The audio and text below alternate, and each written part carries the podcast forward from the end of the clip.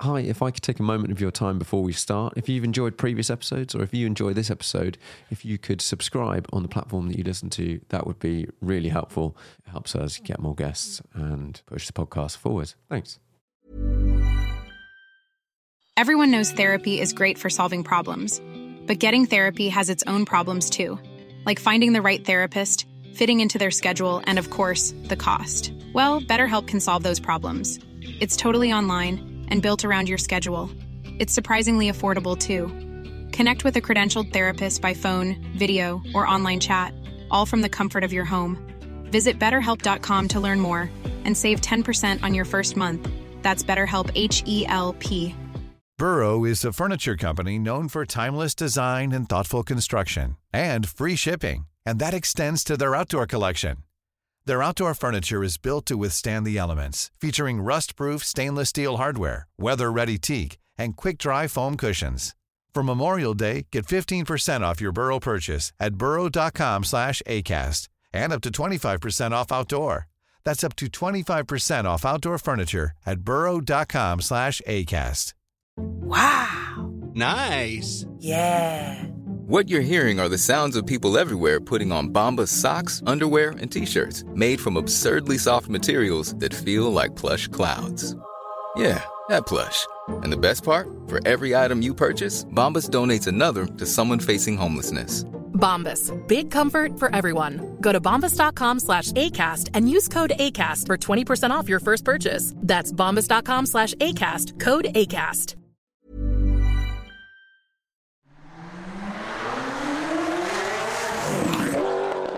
Hi, everyone. Welcome to the Car Chat podcast. This week, I'm with Paul Cockell. Hello. Hello. Welcome. I say welcome. Welcome to the podcast, but I'm actually in your space. Can you tell me a little bit about sort of who you are and what you do? Uh, so I'm the owner and the founder of Rennsport, um, and we basically build lovely 911s. I like to think here. Yeah, Yeah. we've just we've just been out for a drive in, in one of your cars. Um, I had a drive. That was it was a lot of fun. We'll we'll get to into the cars in a little bit. So uh, this Rennsport, the founder, how did this sort of come about? What were you doing before? How did it come about? I when I left school when I was 16, I went straight into doing an apprenticeship at the Porsche main dealer, which was our local one in Warwick. All right, yeah. Um, and then that sort of that was the beginning of my love affair with 911s, I think. So it was when the impact bumper cars were new. So it was in the mid to late 1980s. Nice. Uh, so I know them inside out now. And did you choose Porsche as a brand to go to want to work for at that point in time, or were they sort of nearby? I think I did in a way because there was uh, when I when I left school, I went on to do um, three interviews. Uh, one was at uh, TWR, which was the Jaguar Yeah. at the time in Coventry. Um, one was at um, Monarch Cars, which was the Porsche dealership, uh, and one was at uh, I think it was like another Jaguar specialist, but Porsche was the one that I wanted to do. Yeah, yeah, yeah. yeah. So you worked at the dealership for a while. I presume dealerships back then have probably changed quite a bit to the, the model now, where it's like open a book and just follow the instructions. Plug the computer in these Plug the days. yeah. computer in. Yeah, yeah, yeah. yeah. No, so it, it, I'm back in the sort of eighties when these when these cars were new. It was more um, you had to know how to rebuild a car and you had to know how to fix a problem without sort of reading it from a book. So it was like a lot of knowledge. So there was a lot of college and work that we did at college with all the qualifications and stuff. And that's it's sort of old school mechanics, which is lost now. You know, there's there's not that many people that do it. You know, especially on modern cars, dealership dealerships. They don't. There's some good guys in dealers, dealerships these days, but most of it is the the computer says change the engine. Yeah, yeah, yeah, yeah, yeah, yeah, yeah. It's just not running quite correctly. Yeah. Rip it out, put a new one in. yeah, unfortunately, that's the way it is. But in the old days, a car would come in with a misfire, and then you'd find out, you know, there's a burnt out valve in it, and you'd have to strip it down and change the valve, and that would be sort of part of what you do. You had to know how to do it. Yeah, yeah, yeah. And did you get a really good grounding in like the whole car at that point in time, or were you kind of ang- they sort of put you towards a certain element? I think when I did my apprenticeship, I sort of would I did do. They ran it quite well where we were, and it was a good. It was a small dealership, um, but they did sort of run it well. The guys that I was working under, the the senior technicians, were very good at doing what they're doing. They're old school Porsche mechanics, and they did sort of let me have a go at doing everything I possibly could. Although you know, being 17 and 18 year old, you did also have to do the hunting for the water leaks while they squirt Yeah. it with a hose pipe and all the rest of it. So, uh, but no, there was, there was a big sort of, did a bit of everything, you know. So I'd be there when they were building an engine, taking the gearbox out Yeah. and rebuilding that, as well as doing electrics and all the stuff that sort of makes you learn how it should all work. I've always, uh, when I come across it now, because it is so different from taking a modern car to a modern dealership. You take a older car, like my 911 or whatever, in, and you're like, can you diagnose what's going on, or just have a look at it? And someone will take have a little poke around the car, take the car for like a five ten minute little sort of shakedown, come back, and then just write out like a three pages of like specific things that need fixing. And I, I look at it and go, You've worked that all out in like 15 minutes. That is incredibly impressive. No, we you know we, we never it never really used to happen like that. It would just it would come in for a fault, and then you you do learn if you do learn the old school way of diagnosing a fault and knowing what's wrong with it just by listening to it. Yeah. Um, or you do get that old fashioned thing of when the car does come in, the fault's gone away. Yeah. yeah, yeah, yeah, yeah. That happens quite a lot. you know. that's, that still happens today. yeah, it does. Yeah. So you're, you're working at this dealership, and then what? Where did you go from there? Uh, so I worked at the, the the main dealer, and then I got the guy that I was actually working under, who was the senior technician, went and worked for Eurotech, which was a race team on old 911s at the time. They were based in Warwick, um, and I basically followed on to hit, followed on with him, um, and then I went to work there for several years. Um, Doing more of the same. it was more race cars, so it was Okay. it was two point seven RSs was the main car um, when they weren't worth an awful lot of money. Yeah. Uh, so they were used as race cars, uh, and I really enjoyed it. And were you so at that point were you providing like track support and all that sort of stuff, or were you just working on the cars and then? No, so I, no, I was we were doing pit crew work and track support and test days, and so I was in the workshop and out. It, it was good fun. Are there any like I always hear something happens inevitably? I look at the mechanics that are working on a on a track, whether it's a race event or whatever, and the amount of stuff that seems to have to be done in no time, and just gets just the ability to just diagnose a problem, change a gearbox, whatever, in like no time. Presumably that takes a bit longer on a 911, but was there lots and lots of that sort of action? There wasn't massive amounts of it. I suppose the the worst thing would be because we were looking after customers' cars. It would be they would crash in qualifying, and Yeah. you'd have to tape tape the car back up together so they could actually do the race, which is what they were there for. You know that would happen quite often, but that, that's about it, really. Yeah, that's it. Getting stuff back into shape and just out the door on the way. So you then worked there, and then what point in time did you start the concept for Rennsport? And It was it was sort of later on, later on in life, really. Uh, so Eurotech moved into Birmingham, and I followed them into Birmingham for a while. But then that was just too far to travel, and yeah, uh, and then you change as you get a little bit older. Um, and then Rensport sort of was conceived really from my love affair of having a 911 myself yeah, uh, which I, I bought one back in to sort of get back into 911s because I went off the rails onto Escort Cosworths and things like that. there's Um, one sitting over there. Yeah, Is that reliving the dream? something like that. Yeah, reliving the nightmare. I think it's a bit more like it. Has it been a, a pain?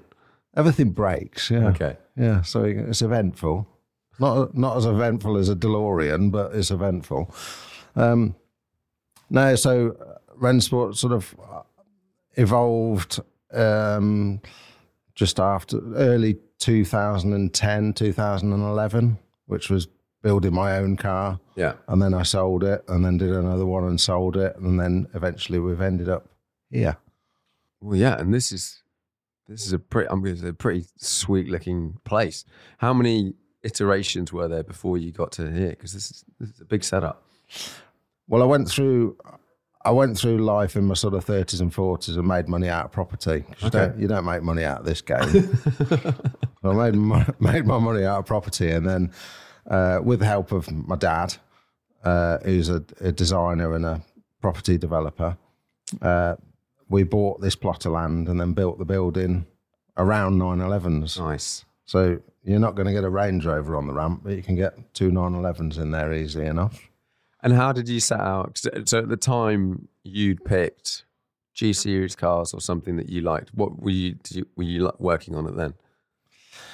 We so we've done G series are probably the easiest ones to use, and we've sort of it's evolved into our sort of basic um, our basic sort of term of what we do now, um, which is producing a a pre seventy three car because that's what everybody wants. They want the old style with the, they don't want the impact bumpers. There's a few people out there that like impact bumpers, but it's not us. It Seems to be growing. It is because people want that classic old 911, but they don't want the classic old problems Yeah. of the the tin one that comes with them because they all seem to go rotten the old ones. Um, and they want some power, and they want brakes, and they want air conditioning, and they want electronic suspension, and they want all the goodies with it. But they want the the class. That's what Yeah. they want. Yeah.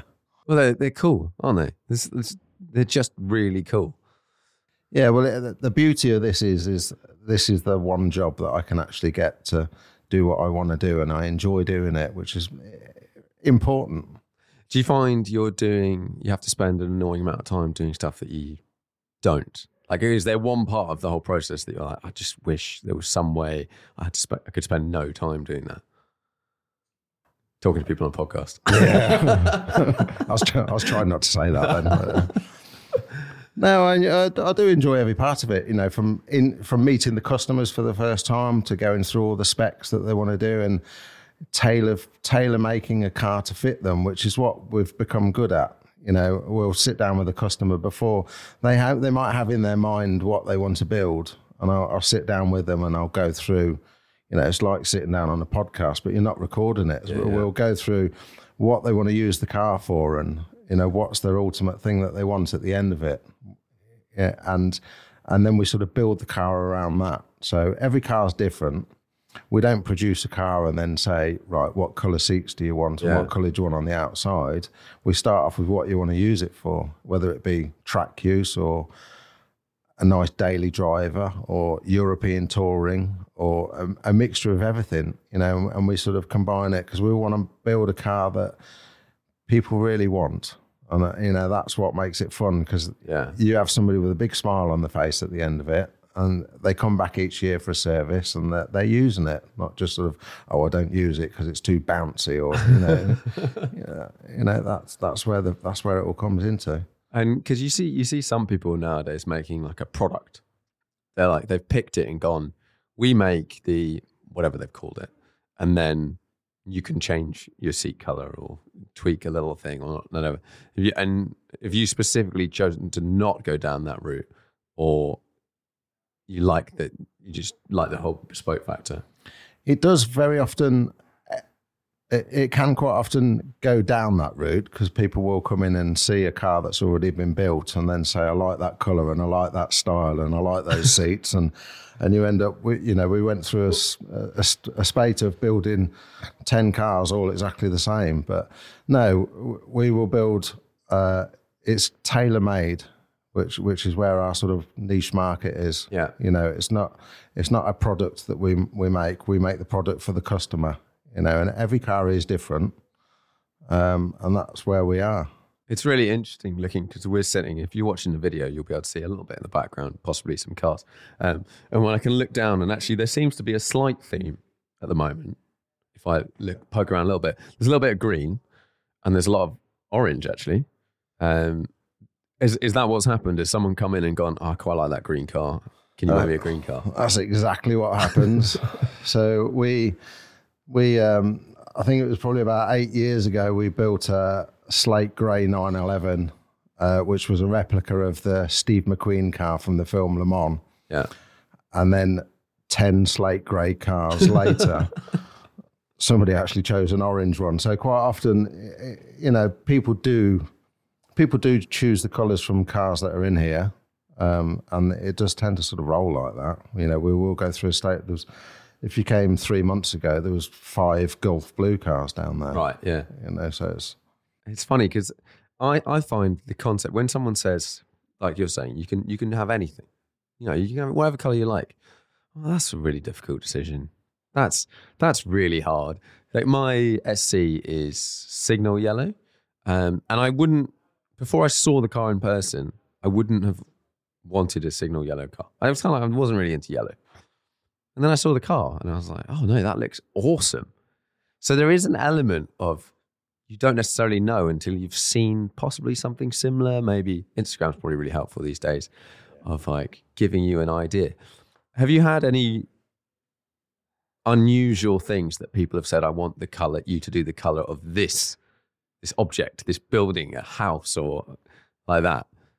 There's always one, isn't there? we we did we did a car um, ten years ago now uh, for a guy from Holland. There's a really nice guy called Rob, and we had to match the colour. It was purple, but we had to match it to his late wife's wedding dress, and that was, and that was probably the most unusual thing I've ever been asked for on a colour. You know, and and we did the colour match, and it was a bit strange, but it looked fabulous when the car Yeah, was yeah, done. You know, it's a one-off colour. It was quite a bright purple, but it, it did look really cool. And then if someone's done that and it's significant to them, when the next person comes in and goes, I mean, that color looks really good. Can we have that color? Do you go, mm, it'd be good if you didn't? Uh, well, we've done, uh, we've probably done a one-off colour three or four times. Yeah, yeah, because I guess nowadays with everyone sharing everything on the internet, I don't know. I, I think I see a nice color and I'm like, it's nice, whatever. If there's three of them, I don't care. It's it's my car. I'm enjoying it. I'm not so bothered about it being unique as such. But do you get little things? You must you must do little things done to all the cars just for that owner. That's like, I want a secret storage compartment or things like that.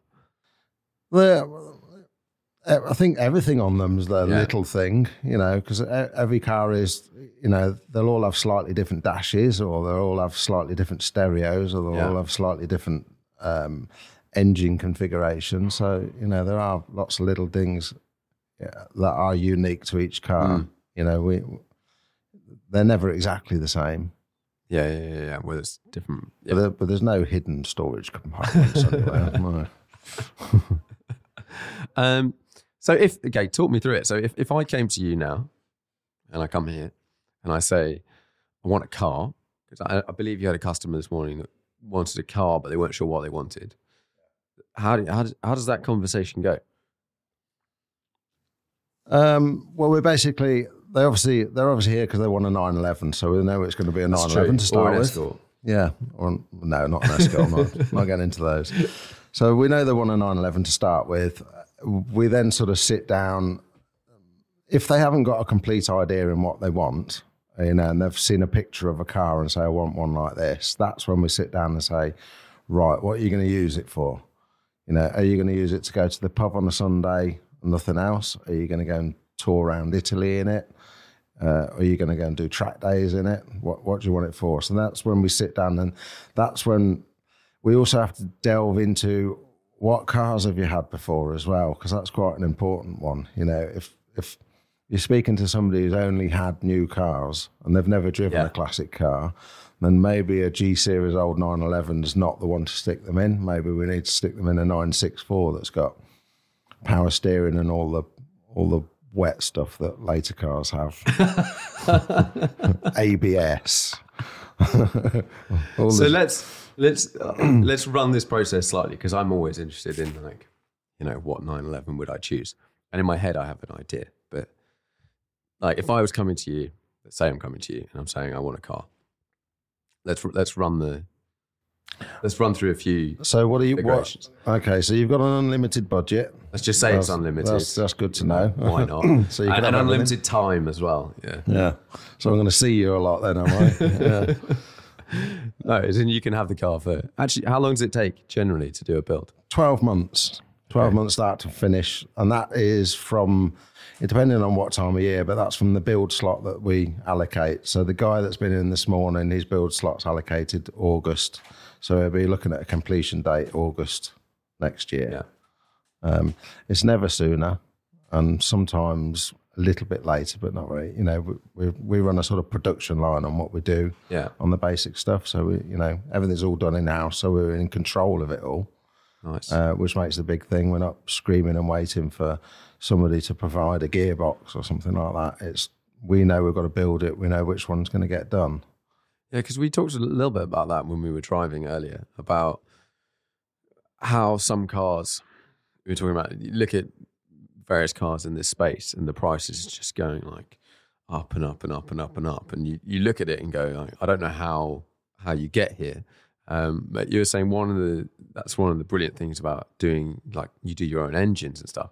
You're not sending an engine to someone else who's then got to make a profit just on the engine and then it's coming back to you and you've got to make a bit of profit so then you- you're just whacking a chunk on every element of the car that goes out you've got to put a chunk on it Well, yeah, you soon get sort of carried away, and you know the price ends up being four and five hundred thousand when the car should only be two or three hundred thousand because you send the engine away, and the guy that's building the engine's making twenty five thousand out of it, and then you've got somebody else that's building the gearbox that's making six or seven thousand out of it, and or someone that's making a sub assembly suspension kit for it, which is making ten or fifteen thousand out of it. It's all it's all done here. The, the benefit of that is also we can keep a 100% eye on quality and control and we can fix it when it goes wrong because we know exactly how it all works because Yeah. we built it. You know we know we know it's going to be reliable we know that's that's the way it is. Have have how is the i presume your your sort of like processes and and even the technologies used in the cars has changed massively since you started to now what have been some of the sort of big developments or changes in the way they've all been done um, well we've got rid of the adjustable spanner and bought proper spanners now. Uh, I think I think probably the, the main technology difference that we've got now is the injection systems on the engines. Right, yeah. You know, we actually have to plug them into a laptop and work out all the parameters and get them set up that way. Uh, whereas the old the old school 911s, you didn't have to plug in the ECU and away you went. But you know now we have to sort of change settings on things electrically. Um, but everything else is still fairly basic, to be fair. You know, it's it's all pretty simple stuff. Um, yes, everything's all better quality um, and higher performance, but it's still the ba- same basis at the end of the day. So Yeah. you know the the guys that I've got here are they're all superb and they know exactly what they're doing and they know how to put things together and fix them and make sure it's right. yeah not leave a spanner in somewhere No. around No. Hopefully not. So let okay, let's continue with this. If if right, I want a car. I think I want a narrow body car. I, I like the idea of less grip, whatever that means. Um, do I in reality? I don't know, but I think so. Um, and more fun at lower speed. Like I don't need. It, it, it's not going to be a track car, and if it is a track car, it's going to be going around a corner like slightly sideways at a lower speed. That's fine. Um, no idea what engine, no idea what gearbox. How where where do we go from there? I can find another customer. yeah. So we would, I mean, visually, you'd probably, in my head, uh, I would sort of show you a couple of pictures of an early narrow bodied 911 and, you know, would sort of come to the conclusion that you're after something that looks like a, a late 1960s, early 1970 narrow bodied 911 with 15 inch skinny wheels on it, because that sounds like what you're Yeah. after, classic, classic looking thing. That fixes the problem of the less grip. Yeah, Um, and then it would all be down to obviously you've got an unlimited budget, so we'll just put as most powerful engine in it that we could. you you wouldn't need to put we wouldn't sell you a a four litre 964 engine conversion because you're not going to need it because you've only got six inch Tires, yeah. tires on the back of it. So you know we would probably say right, well let's let's work on the basis of a, a three litre SC or a 3.2 Carrera conversion uh, and build it up from that. And what can you do in, in terms of engine? So the the car we what what can you go from to in terms of engine specs and I guess characters as well?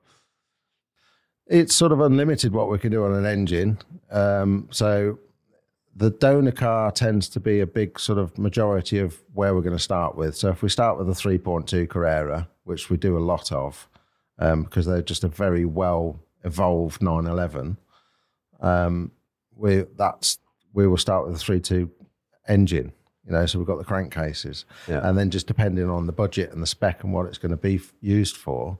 If somebody's got a limited budget, you haven't, so I'm not going to sell you the standard injection system and keep it at 3.2. So we we know that we don't need to go over the top with the power, you know. So we would probably suggest a 3.4 conversion, which is still fairly economical in price wise. You know, it's not a ridiculous amount of money to go into it. There's no uh, unnecessary extra machining work that needs doing. It's a lot of bolt on parts when you strip the engine down. Um, and then if you want fun, we would go on throttle bodies because then you got the noise of the induction Yeah, yeah, noise and so on. And then you got the program programmable side of it, so you can set it up right. Um, and we can set it up so that it works well for what the car is. You know, we can set the right torque curve on it and the right power Right, figure. yeah. It's not always worth going for the maximum power figure on an engine. You know, we'll often wind. It sounds a bit crazy, but you can wind 25 horsepower off it, and it's a faster road car. Yeah, you got I guess you get much more possibly torque mid range Yeah. punch. Yeah. Like that car the blue car. I'm just gonna keep calling it the blue car. Um what what do you call that? That's our RS. What as a car? Yeah. That's our RS 2.7 anniversary car. So it's it's the 50 years of the 2.7 this year, 73. And that's got a three point four. It's just over 3.4, um, and that is running 325 horsepower. Yeah. We could run more, but it makes it completely undrivable. and it's just that top trumps sort of thing. You know, Yeah. I've got 328 horsepower. It's, it's not all about that. Well, that in itself is an interesting one where you see, like, you know, I come here and you can say you, you could have a 3.2 or a 3 litre or whatever it works out, all the way up to 4 litres. And you see with a lot of people coming in and specking the cars, as- uh, I imagine as the money gets up, goes up and up and up, people are more likely to just tick the box because they're like, well, why would I not have the four liter engine? Like, why would I not? So I might just have that. Whereas, actually, as you said, it's, it's like it's much more nuanced than that, isn't it? It's like if you're gonna genuinely use the car, you don't want something. Well, it depends what you're going to use it for, but normal-ish touring, whatever. You don't want something that's on the ragged edge and like snarly. You probably don't. You might do. I would. No, no you don't. You, you, we won't. We won't sell people things that they don't need. Um, you can quite easily say, yes, you need a four litre engine. It's going to cost you hundred thousand pound for the engine. When a three point four litre engine based on a three two crankcases will suffice good enough for the Yeah. weight and the style of the car, and you basically couldn't drive it any quicker than than what we're going to put in it. Yeah. You know, you were just, I'm, I'm not in the game for just spending people's money for the sake of it, thinking, ha, I've, I've, I've, I've managed to get a £500,000 car out of them. And it's just, that's not what we're, we're in it for. We're in it just to sort of, you know, you still need a good, uh, a good spec for your quality. You know, it's, Yeah, that's what you need. yeah, and the cars are light. Yeah, the, the, light anyway. the G series cars that we run, we run plenty of soundproofing on them because we build them as road cars. They're sort of thousand and fifty kilos, eleven hundred on the some of the ones that we go right over the top Yeah. on. Yeah, And that that with 300 and a bit horsepower, like driving this car earlier, that's plenty fast enough. It's properly fast. well, you work out the power to weight ratio, don't you? Yeah. yeah. And you compare it to modern, like a modern car that might be 14, 50 kilos. And there's definitely I'm sure there is a tipping point, but like brake brake horsepower per ton as a figure doesn't tell you anything without the weight of the car. Because like my estate, it's probably got a pretty punchy brake horsepower per ton figure. It might, it was probably actually quite similar, maybe less than that blue car. But to drive, one weighs 1800 kilos and feels like a boat. Whereas if one weighs 1000 kilos or 1100 kilos, you get that kind of, you're driving something light and you get an, an enjoyable, enjoy the, a good experience.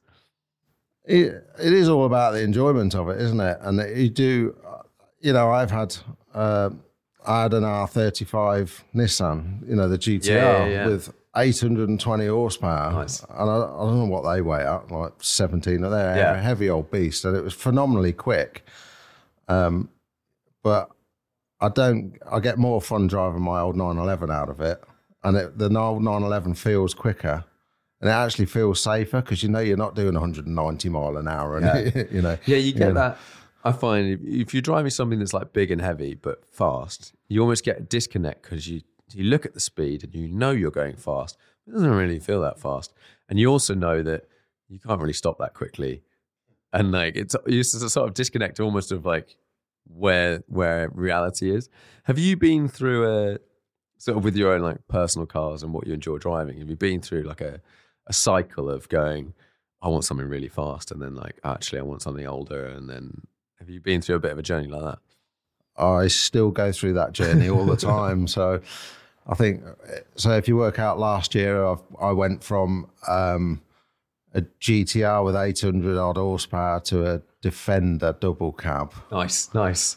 and then I went from uh, and then I had a DeLorean amongst it all as well. Oh wow! Um, they're pretty underpowered for what they are, to be fair. I I, I don't hear good things about them. It was Full cool. stop. It's the coolest car in the world. It- Yes. You know, you go everywhere. Everybody's like, "That is a cool car. That is so cool." You know, you, you go to Costa and you open up the gullwing doors, and Yeah, it's yeah, just yeah, like. I feel the coolest person. But when you actually put your foot down, it's the crappiest car in the world. it's like this. This ain't going to do eighty-eight mile an hour. That's for sure. Um, but no, so I, I do go through those cycles. You know, I've I've had a 911 turbo, and then sort of, but the the most fun cars are the ones that we do. Uh, You know, I'm a I'm a big fan of our own product. That's No. good. Uh, that's that's what it's at. The only problem that I have is I normally build a car for myself. Someone comes along and buys it, and then I've got to Got to do it again. I've got to try and talk everybody into doing overtime to sort of squeeze it in between all the customers' car, and it's a year later, and then it all happens again. You've got to do it in a color that, although it's still not very good business sense, but do it in a color that no one wants. But then people will want that color, and you're stuffed. If if you were building a car for you, starting fresh, what would you what route would you go? Uh, well, that's a fairly easy thing to say because I've just just about finished building the car, the the next demonstrator car, which is a, an ST with the same spec engine in as my blue RS car. Right. So it's a it's a 3.4 high compression engine on throttle bodies. It's like very exquisite trim in it. Um, everything's over the top. We've got a good stereo system in it, which we haven't really done before. You know, we've got a subwoofer under the seat and stuff like that.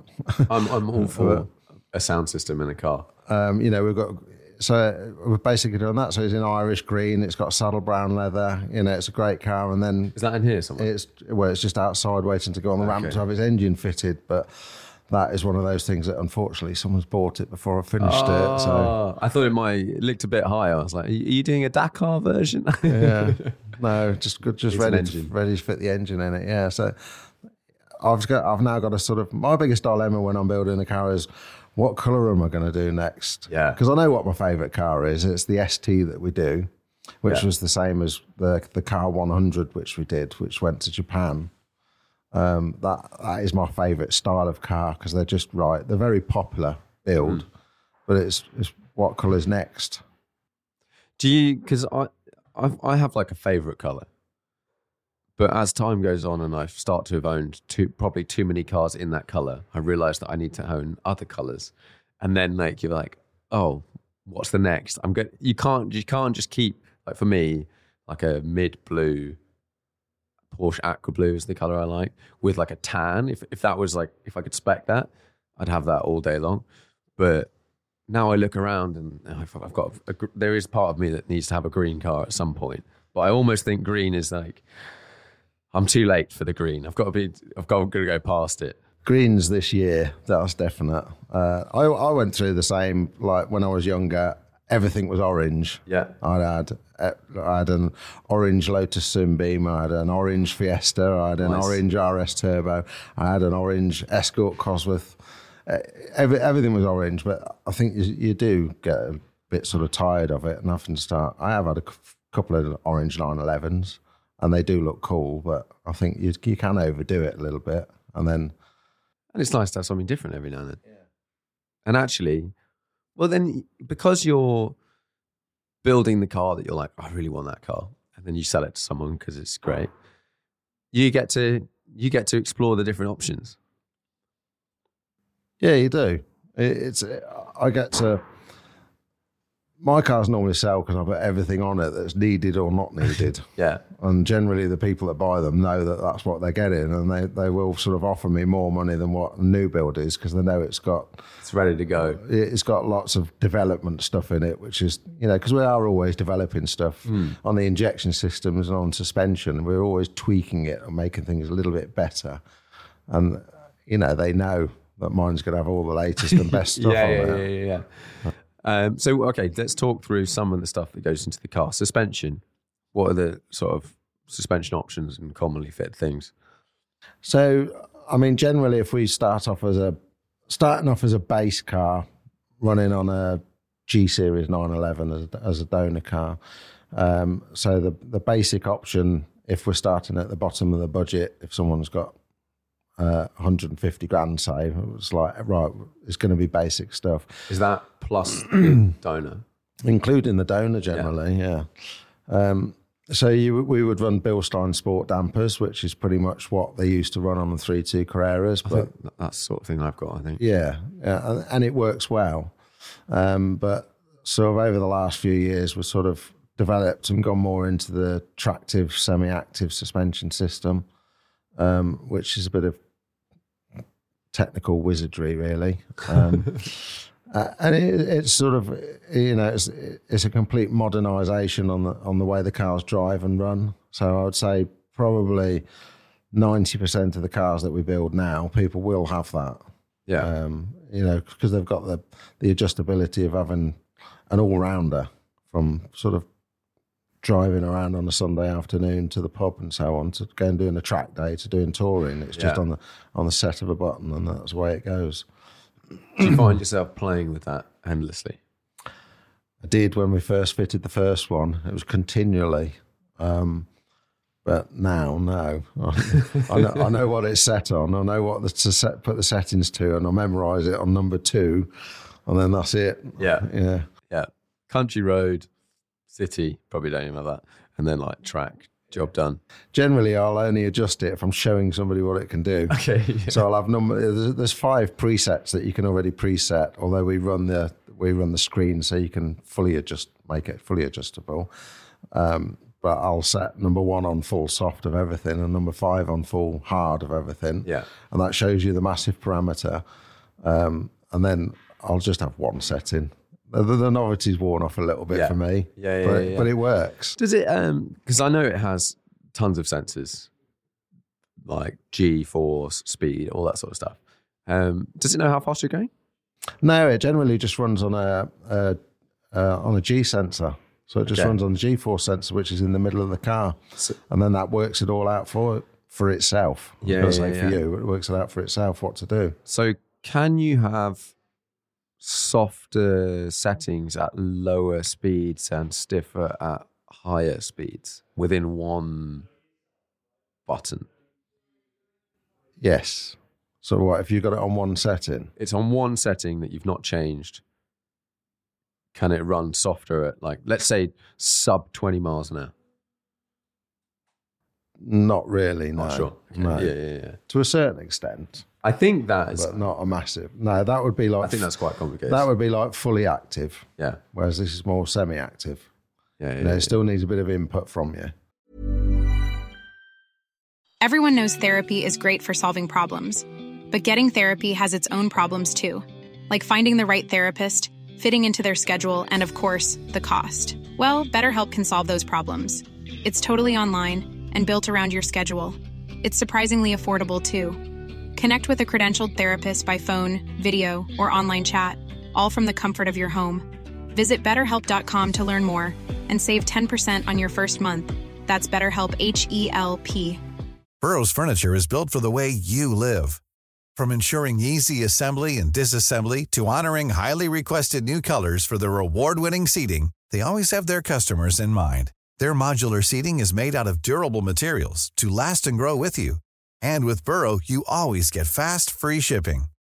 Get up to 60% off during Burrow's Memorial Day sale at burrow.com slash ACAST.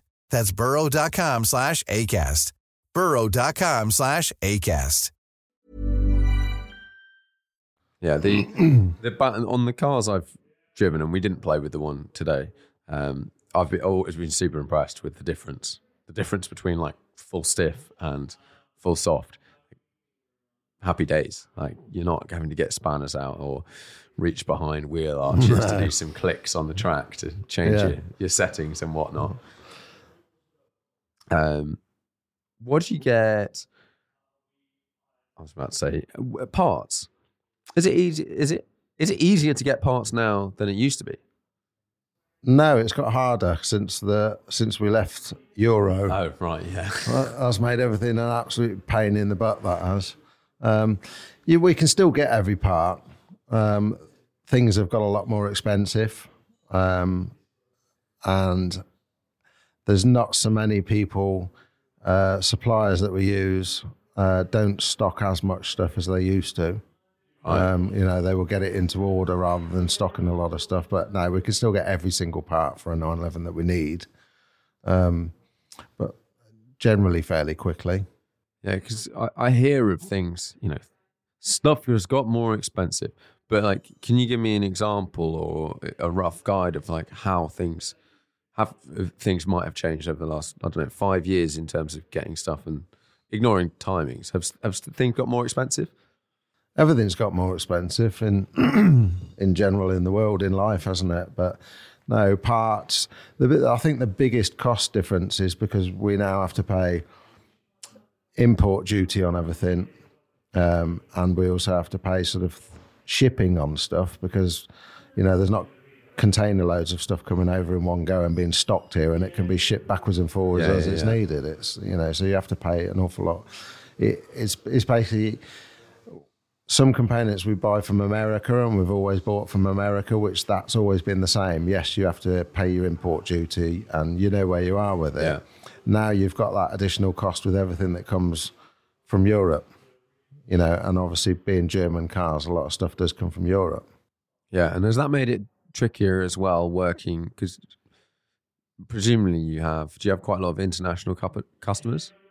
We do. Uh, so the international side of it is that's a different ball game completely because it's sort of exclusive of VAT and so on. So if it's getting shipped straight back out again, then you know there's there's different um, there's different rules and regulations on the VAT and the import stuff. So Okay, so they can they can someone own a car in another country, wherever, somewhere, and then it comes in under some sort of special rule, gets worked on, goes back out, doesn't necessarily get taxed and stuff as it comes through. no, so the, you don't you don't have to charge them. You you don't have to charge them VAT because the stuff's getting exported straight back out. Okay. um, which they, they obviously have to pay their import duty when it goes back into the country. But you know that's that's their side of the problem, not mine. Their problem, yeah. Yeah. And what so and what does if if I said right, we're saying the base if you went sort of lower end of specs, a car might be 150k, depending on what day and what car and whatever. Um, what's what's the sort of if you came in and ticked most of the boxes, what does that come out at? So with, I mean, with a G series car, with the ones that we do with um, to a really good level and a high spec is three hundred thousand, maybe a little bit more. Um, you know, we do look at other people that are building uh, similar cars, and they are, you know, they are more money, and I think that's just more profit for the people that are doing it. We, you know, we still work on a good volume of cars, Yeah. and and you know that's why we're sort of successful in what we're doing because we're providing a good value for money, Yeah. which is partly why people come to us as well because they know that they're going to be paying over the top for, you know, I would say somebody's flash showroom, but we've got a flash showroom, but. You, you know, we- own the building, so it's a different matter, isn't it? It's, um, but no, sort of three. If if somebody came and said, "I want to spend five hundred thousand, I'd have to try Think and of some think of some Oh, ways of doing it. start looking for some good holidays for myself or something like that. Yeah. I don't know what I'm going to do with that. Oh, okay. Hang on a minute. Hang on a minute. Um, and so you do a lot of G series cars. You do do some 964s. Um, have you? Do you prefer? What sort of would you say the difference on the final product or even the starting product, but like between a 964 build and a G series? They're a completely different car. So when you actually come to drive it, um, although you can make them look exactly the same, you know, you can have them parked side by side, and you can make them look identical on the outside. Um, you know, there's always the tunnel giveaway in the middle where the sort of prop shaft goes on a 964, but it's they are a completely different car. You know, the, the panels on the outside are the same, but underneath is nothing like each other. So the cars drive completely different. A 964 is a lot heavier. Uh, it's a lot more like a modern car, but you Yeah. feel like you're driving a heavier car. Um, and it's sort of an evolution that just everything put on weight with cars, didn't it? Yeah. Safety features. Because they're what like 200 kilos heavier or something to start with. Yeah, they're, I think they're more than that. I think it's, it's a ridiculous amount. So then, yeah, you, I've noticed like if you drive any of the 964 builds I've built, even if they've had lots of carbon fiber on them, still feel very similar to the G series or SC builds in terms of like weight because they must be pretty similar, or the G series are probably lighter. Um, but then you've got a different, you've got you're starting from a different point. You've got a bit more tech. Well, the G series cars are lighter, and they do end up being lighter even at, at the final product because the the actual main chassis and the and the sort of carcass and the body shell underneath is different. You know, it's a lot heavier on a 964. But you, you find that sort of, you know, we run 325 horsepower on a good spec engine in a G series car in one of our STs. You've got to run sort of 450 horsepower out of a 964 to be the equivalent Right. to yeah, get yeah, the, yeah, to get that feel good factor out of it. and that's a much more expensive engine to build, presumably. Um, Or is it not too bad? it's to get not a the- 450. There's a, yeah, to get up to 450, you've got to start throwing a load more money into it. Yeah. So you do, do you do a lot of people go for cages? Not, they used to. So, sort of six, seven, eight, nine years ago, we were doing a lot of 2.7 RS replicas, and people would Right. want just the front seats, rear seat delete, and the roll cage in the back. So, we used to do that on nearly all of them and a lightweight carpet. But now, no. Um, people want it to be more like a road car. Because I, I sort of like the idea of a cage from a it's like a safety point of view. Like if you have an accident, it's less sketchy. I'm going to say less sketchy because it's you don't want to have an accident in any of those cars. You do Um, know there's a petrol tank in the front, don't you? Yeah, there's all sorts of great stuff yeah, yeah. that, you, that you need to move your legs out of the way of and face and and everything. Um, yeah, no, I, I, I like the idea of a cage, but I kind of like almost hidden. It does make you feel safer. So my RS that we've built this anniversary one, we've had, we've got a full um, FIA cage in that, which we've had trimmed in Muirhead leather, um, and it's you know the scrim foam underneath it, so it is quite padded and it's all done color coded to the trim inside, so Yeah. it doesn't stand out like wow, there's a roll cage in there, bright shiny red one on a white car sort of thing. It sort of disappears into it.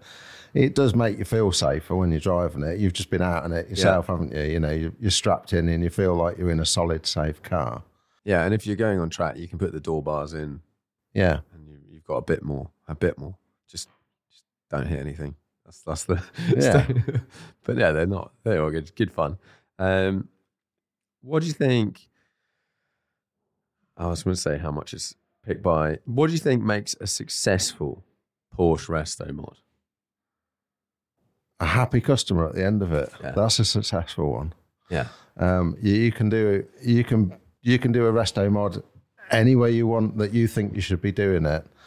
But the most important thing is that the customer has got the smile on their face when they come and pick it up, and then a year later they come back to you and say, "This has changed my life." You know, and we've had cust- awesome. we've had customers like that, and it does make it. You know, it makes the lads feel good downstairs. They come back and they've got they've still got that 18 year old silly grin on their face that they've just learned how to do a donut sort of thing in a car. Yeah, you know? yeah, yeah, yeah, yeah, yeah. You know, and they're sort of 60 years old. But they come back with that sort of big grin on their face, even a year later, and they say, I love it. I love every every bit of the car. You know, that that's what makes it a successful one. That's awesome. Have, have, have you had any customers taking their cars to like pretty extreme places or done some pretty insane road trips and things like that? Uh, we've got a husband and wife team, which have got they've got two cars. They've got a Targa and uh, a coupe. Nice. Um, they use the Targa for um, a lot of continental trips. So they do these uh, these European driving days where there's sort of six or seven people Yeah. in different cars. You know, there'll be an E-Type and an Austin Healey. Um, 911 always makes it to the end. I think course, they all of break down. course. The other ones all break down on the way. Um, so I don't think they've done much in the last couple of years since COVID, but that, you know that that was a big thing, and they really enjoyed that. They love that car. Um, but no, you know, there's a lot of people that just use them for sunny days and fast driving around in the in the Yorkshire fun. in the Yorkshire Dales, you know things like that. Um, but no, they do. Um, so we, you know, we had a customer send a picture of his car at the back of his multi-million pound super yacht in Monaco once. Nice. was fair play to you, you know, Yeah. because he drove there in it. Nice. Um, you know, so they do get around. Uh, you know, we've obviously got Car 100, which we did, and we also did a Targa, which were the first two cars, which have gone out to Tokyo. Um, you know, and we've got they send us pictures of those because they've sold to the customers out there now, and you know, driving around in in what Yeah. looks like Tokyo Drift. That's but, cool. Yeah, you know, it's, it, it is good. Yeah, it's, it's that must that's that's got to be the best part. I I keep trying to remind myself that like I like cars, but I love doing stuff with cars. And if you're not doing stuff with cars, that's what happens. Is if your car sits around for ages and you're not using it, I'm like I don't care about it anymore. Almost like, but then if I could take if I could pop back into or just immediately transport myself somewhere else with the car, I'm having the best time ever. It's almost like not necessarily the car, it's like where you are and what you're doing. That's what they do in Dubai, isn't it? They fly the car like Yeah. a helicopter to. Yeah, yeah, yeah, yeah. So to you- somewhere else. You don't have to drive it in the horrible bit. They just fly it and land it somewhere to, to go and pick up. I, I I would, I'd enjoy that if I could go anywhere now. Some some of the most fun I've had, and apologies if you've heard this chat before on the podcast, but is winter Sweden. I took my 911, old 911 with a bunch of mates and different silly cars, and that's just, I mean, that's just the most fun. Yeah, I, mean, I sold. I remember selling a car when I was younger, and it, we sold it to a guy in uh, Marbella, and he paid me to drive the car over there, Nice. you know, through the Pyrenees, and then he paid for the flight back, and that was a fabulous, Yeah. a fabulous drive, you know. So I, you know, I would like to do that in one of our 911s now, rather than I can't remember what it was, an old S-type Jaguar, one of those horrible Yeah. things. Yeah. what do you think, uh, sort of off into the future? Do, do you see maybe working on newer Porsches, or how do you see it? Do you see it sort of changing as time goes on, or almost just like solidifying on where we're at? I think we're we're constantly evolving everything that we do with the cars, and they do change with fashion. You know, so you know, like I said, we did do a lot of two seven RS replicas, and Yeah. uh, at the moment we're doing lots of STs. Yeah, So- lots, a lot less wings nowadays. Yeah, so you don't have ducktails on them anymore. Yeah. It's all flat boots, and you don't have the chin spoilers on the front. It's all rounded front bumpers. So it is sort of quite fashion orientated, but it's. Um, I think I see us as just evolving, just evolving better technology. You Mm. know, um, I, I would like to say that we can't sort of get any better on the build quality, but every car seems to be better and better and better every time we do it. That's good. And that's and, and it, there must be one of those things where you look at a car. Let's say you you you built a car five years ago and you look at it and you're like, that's great. And then you look at it now and you go, well, we've got quite a lot better, or we we've got better at various things. Well, y- yeah, we do, but you, you also look at the fact and think. So you look at a car we did six or seven years ago, maybe uh, side by side with one that's going out today, and the one that goes out today, you know, is a lot better in quality and technology and stuff that goes into it. But you also look and think. It's actually taken us twice as many hours to build that car, and Yeah. it's cost twice as much to do it. So it should be better, really. Yeah. You know, the one yeah, yeah. the one six or seven years ago might have been sixty grand. You know, now they're sort of three hundred grand. But it's, Yeah. it's taken. There's an awful lot more blood, sweat, and tears that have gone in. Do you see many coming back through you guys for sale? Most of them do come back through us. Um, occasionally, they'll get sold out by other dealers. Um, we always get the phone calls to say, "I'm looking at a car at this dealer here. You know, can you tell us a bit about it?" Um, and we'll end up selling them a new build, as you do. Um, but we've we've got a good we've got a good record. The, we started sort of of the of the last 10 years, which we've been sort of doing the cars in this building here, there's not a, there's not a car that's resold for less money than the build cost. So every car's made money that we've sold, That's great. and that's that's a good selling point. Yeah. Um, you know, with the worst that's happened is somebody's got their money back uh, if they've sold it through somebody else. But we always make a profit on the cars for people. So people they tend to come back to us, and I always do say, if you ever want to sell it, I'll sell it for you. Yeah. Um, they're never here for long. that takes a lot of friction out of the buying process because that's I think that's definitely a worry for me if I'm getting a bespoke project product is like does anyone want this after if I had sell it at some point and it sounds like absolutely Yeah, I mean, it is a good track record, ten years worth of that. You know, because people do worry and think, oh, you know, with a, with a modern car, you can go and buy a new 911 and you lose thirty grand out of it in Yeah. the first year or so. Um, so people do worry about losing money, and it to, to a lot of people, this is an unknown. You know, but we've got that track record to say, look, every single car that we've built that's been resold has sold for a minimum of the build price. Um, you know, so people they feel a sense of security straight away. Yeah. And we've also got that sort of, you know, we've built 10 years, 10, 10 years ago, 12 years ago. If you want to have a look at those cars, you can still see that they're in good quality. Yeah. You know, they haven't fallen apart and the customers have still got Yeah. them. yeah yeah yeah yeah yeah absolutely. And then I, I guess as we were talking about before like we all change. So the car that was perfect for you 10 years ago it, let's just assume you've not got 100 cars. Um, you might be in a different headspace a different life space a different you might want a wing or not wing. Do you get cars coming back for to be sort of tweaked and adjusted and have bits done and things like that We do the ones some of the, some of the customers that have still got their cars from sort of six or seven years ago. Uh, you know, so we, we've we've had them back where we've fitted tractive suspension on them because we've upgraded from that. Uh, we've fitted big brakes on, or we've redone the engine out to three point four because you know we used to stick. In the early days, we would just stick to a sort of stock 3.2 engine on the original injection system and get the Yeah. most out of it with an exhaust or something.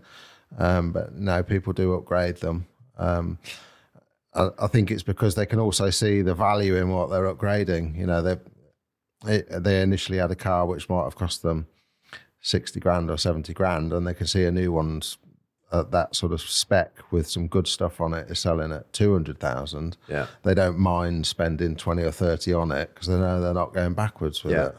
Yeah, yeah, that's one of the things I would love some sort of electronic management system in my car to just Yeah. every time. That, that's like it, it doesn't really matter, but it would be nice.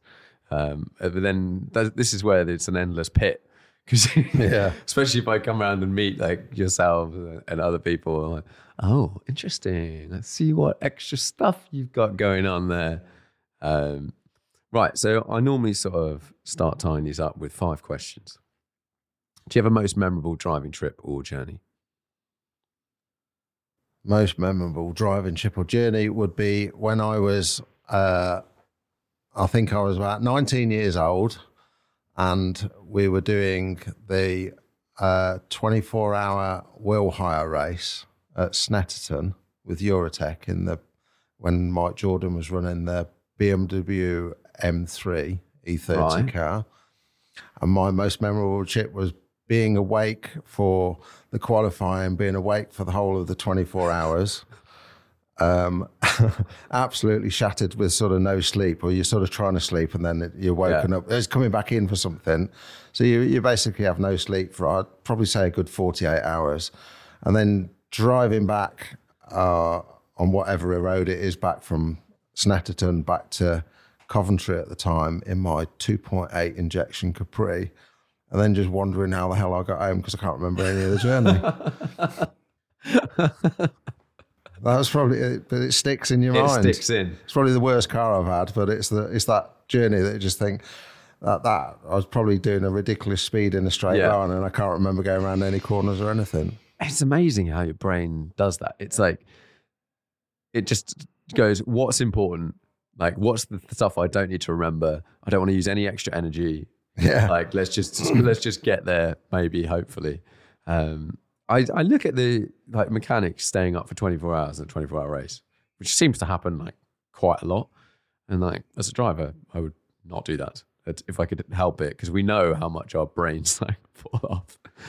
But like when something happens three hours before the end of the race, it still everyone still seems to just have something reserve in them to be able to just Well, switch it on and off you go. it's the adrenaline, isn't it, that keeps you going? But it's, um, yeah, I think when you get to the end of it, because bearing in mind it's a 24 hour race that you're there, but you're actually there in the morning. The race starts at three o'clock in the afternoon, but you're there in the morning to set everything up. So it's, you know, it's probably 30 odd hours that you're awake and in the pit garage. Um, and you do just want to go home. you Yeah. know? Yeah, yeah, And It's probably a two hour drive home from there for, for at the time, but. as a as a photographer and even as a, a driver, I've done some 24 hour stuff. I'd love it if they started at like 10 a.m. Because you wake up, you do the race, and then you, you get, only have to wait till 10 a.m. the next day. It's like 3 p.m. You've had a full day pretty much before it starts. And then you just obviously got another 24 hours. Yeah, uh, and then and then somebody's expecting you to pack it all away at the end of Yeah, it as well. yeah, yeah, yeah, exactly. And load the car up. And, Yeah, because you're getting booted out of the garage. You've got to go. Um, if you could only drive one car for the rest of your life, say a sports car, what, what would it be? Uh, well, I'd have to say one of my 911s, wouldn't I? I think, but um, I think if it's for the rest of my life, I'd be getting a little bit older, so I probably wouldn't be able to get in and out of it so easy. Um, I, d- I, I think it would be a, any older car. It would be one of our cars. I think it would be like an, Yeah. S, an ST. It would be like the, the demonstrator car that I've just built and sold. I think it would be that one. Nice. But I am very biased. Well, yeah, that's that's fair enough. Yeah, I think you're perfectly entitled, and and it is like this is what you want out of a car. Like this whole thing is like you, isn't it? Yeah. So, you know, that car down there is uh, like, okay, I built it all myself. You know, Joe's done a lot of work downstairs for me and sort of put most of it together, or if not all of it together. Um, yeah, no, it's, that's exactly the car that I want, that I've built. So it's going to have to be that one. I can't say anything else, can I? Yeah, Otherwise, I wouldn't have built it. I feel like that one from a competitor down the road. You, you've got a problem. yeah. Well, I'd love to do that because I could just take it back with everything that's wrong all the time. So fix that and fix this. yeah. yeah, get it out of my sight. What do you think is the most undervalued car at the moment? Um, uh, what of all makes? Yeah, any uh, yeah, anything out there. Um, I think at the moment, undervalued cars are probably old British cars. Yeah. like MGAs and stuff Yeah, like that. yeah, I, I don't think they're, you know, German and Italian stuff's probably way over what it should be worth. Um, but you look at some of the some of those old MGAs, I think you see them at twenty grand. They should be an awful lot more than that, but they're not. Um, Yeah, you know, wonder they, when- they're, they're quite stylish cars, but it's crap British workmanship. But you know, they're still quite. I think they're just a bit undervalued. I just don't think it's caught up. I think that's a good answer, and I think there's a lot of there's a lot of old British cars that are not worth very much. That you go, that's still pretty cool, and it was like its sort of competitors are now all worth a lot, lot, lot more. Yeah, I, don't, I can't sit here and say 911s are undervalued because they're not, They're quite expensive, aren't they? and Ferraris aren't undervalued. They never have been. You know, they've No. just Porsches have just sort of caught up with him over the last five years. Yeah. What is the most interesting car to you at the moment? The most interesting car to me at the moment. I I imagine it's an EV, isn't it? Yeah. I think everybody that has an EV car is going to burn in hell. we were we we talked actually earlier about, and I think this is quite a good story. Um, we were talking about lithium batteries. You've got a story about a lithium battery you put in a car. Yeah, so uh, we thought we'd evolve with the world and the uh, and the Greenpeace lot, and we, so we started putting these lightweight lithium batteries in into uh, just as the normal battery for starting the Yeah. car and running it, and that you know the theory is good and the technology is good and they are very light, um, but it's there's a few instructions that you sort of have to go along with, and it's to do with charging them and jump starting them. So Yeah. you can't jump start them, and you can't put a normal battery charger on it. You've got to use their little phone charger that goes with it. uh, so we put one on. It was one of my demonstrator cars. It was my orange RSR at the time, and it was it was great. I thought, yeah, that's cool. You know, that's our, our modern bit of technology. That's Yeah. our that's our Saved a bit of weight. yeah, that's our EV part that we're going to do to it, and that's the end of it. But it went to um, it went off to a body shop to have uh, scratch done. I think it was like a, a small scratch sorted out, and the battery had gone flat, and then they jumped it with a jump pack, which you know it's not their fault. Nobody knows any different.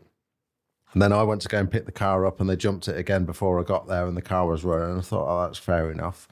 And then, sort of, probably four miles down the road, the smell started getting worse. The car was running fine, but the smell was getting worse and worse. And I thought it's just paint fumes from the body shop, the you know the good old two pack Yeah. paint, two pack paint coming through from the old days. Good for your lungs. And then, and then all of a sudden, I was just like blasted with a smoke bomb coming in through the car, thick white smoke. Couldn't breathe, couldn't open my eyes. I only just managed to find the door handle and sort of jump out the car. And the battery had caught fire. Um, and it it started melting and sort of it was properly on fire, but because it was I was sat in the time in my two hundred and fifty thousand pound car Yeah. thinking, I don't want this going up. I've only just finished it. I, I managed to get the bonnet open and sort of the, with a stick at the side of the road, sort of yank the wires off and pull it out because the battery had turned to sort of jelly. Uh, The battery was still burning three days later, you know, and that's What just did, you, what, did you, what did you? You obviously didn't put the, the battery back in the car. no. So I called Joe. I said, Joe, get over here quick, bring a fire extinguisher. Bearing in mind, he was like 20 minutes away, you know, it would have gone Yeah. up good and proper. So I, I took the battery out and I put it to the sort of side of the road. It's on fire, On fire. battery. on fire with a thick white smoke coming out of it. You know, it it looked like a monstrous bonfire on bonfire night, Jeez. just coming out of this small car battery. It was horrendous. Um, and then it just kept burning. And by the time we got there in the van, it was just still burning. Uh, so we managed, we put it out with a fire extinguisher. I thought, that's okay. I'm going to take this back in the van. Uh, so he bought a, a spare battery and we put another battery in the car. Luckily, we didn't do any damage to the car. That's quite lucky. Yeah, it was just because the battery sort of turned into a blob of plastic. Managed to rip it out without undoing it. So I thought we'll take it back and we'll sort of send it back to the to the battery manufacturers and just sort of have a whinge and a, a whinge and a moan about it. Um, so we'd put it out with the fire extinguisher. By the time we got back here again, it had self ignited again. In the back of the van. Yeah. so we put it down the side and around the back of the building, and it and left it there. I thought, well, it's going to go out. It was still smoking three days later. Yeah, and it, it that sort of brings home the danger of it. Yeah. Because it's, I think loads of new cars come with lightweight, not loads, but some come with light, lightweight lithium ion batteries as non EVs, but sports cars. And I don't feel like anyone really tells you specifically, like, look me in the eyes. Do not jump this with a normal set of jump cables, or like, do not plug in a normal battery charger. Luckily, like lots of the new ones, are, are sort of intelligent and they can they know if it's a lithium one and it won't they won't they won't junk it. But yeah, setting a, a lithium ion battery on fire that's not Well, a good was- situation. That was that was probably this one of the scariest things that happened to me. That was, I can imagine like horrific. yeah, you know, it was just so we don't fit those anymore. Fair enough. We're back onto the old lead batteries again. Safe. They're quite a lot lighter, aren't they? They're like five kilos or something. It was mm, loads loads lighter. Yeah, yeah. Um, yeah, interesting one. Right, final question. How about we have talked briefly about this, but five car garage, unlimited value. Go. Five car garage unlimited value would be um, Escort Cosworth for six hundred horsepower. Nice. One of my Rennsport cars. Yeah. Audi Quattro, short wheelbase You are Quattro, one of those. Yeah, yeah, yeah. I really like the 991 GT3 RS. Whether Nice. I'd actually use it or not, but I'd like to look at it. Yeah. Uh, and one, more. one more. One more would. You lost me there. You can have it. can have Anything I want. Some It would, classic, some race car, some it would be a. hypercar. A daily driver.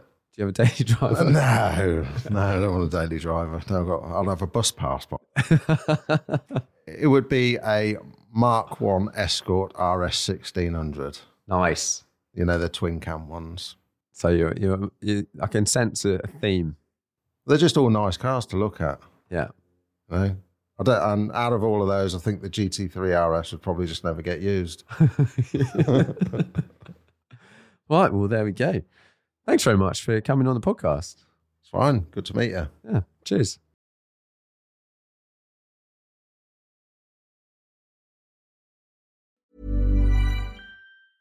Planning for your next trip? Elevate your travel style with Quince. Quince has all the jet setting essentials you'll want for your next getaway, like European linen, premium luggage options, buttery soft Italian leather bags, and so much more. And is all priced at 50 to 80% less than similar brands. Plus, Quince only works with factories that use safe and ethical manufacturing practices. Pack your bags with high-quality essentials you'll be wearing for vacations to come with Quince. Go to quince.com slash pack for free shipping and 365-day returns. Imagine the softest sheets you've ever felt. Now imagine them getting even softer over time. That's what you'll feel with Boll and Branch's organic cotton sheets. In a recent customer survey, 96% replied that Boll and Branch sheets get softer with every wash. Start getting your best night's sleep in these sheets that get softer and softer for years to come. Try their sheets with a 30-night guarantee. Plus, get 15% off your first order at bollandbranch.com. Code BUTTERY. Exclusions apply. See site for details.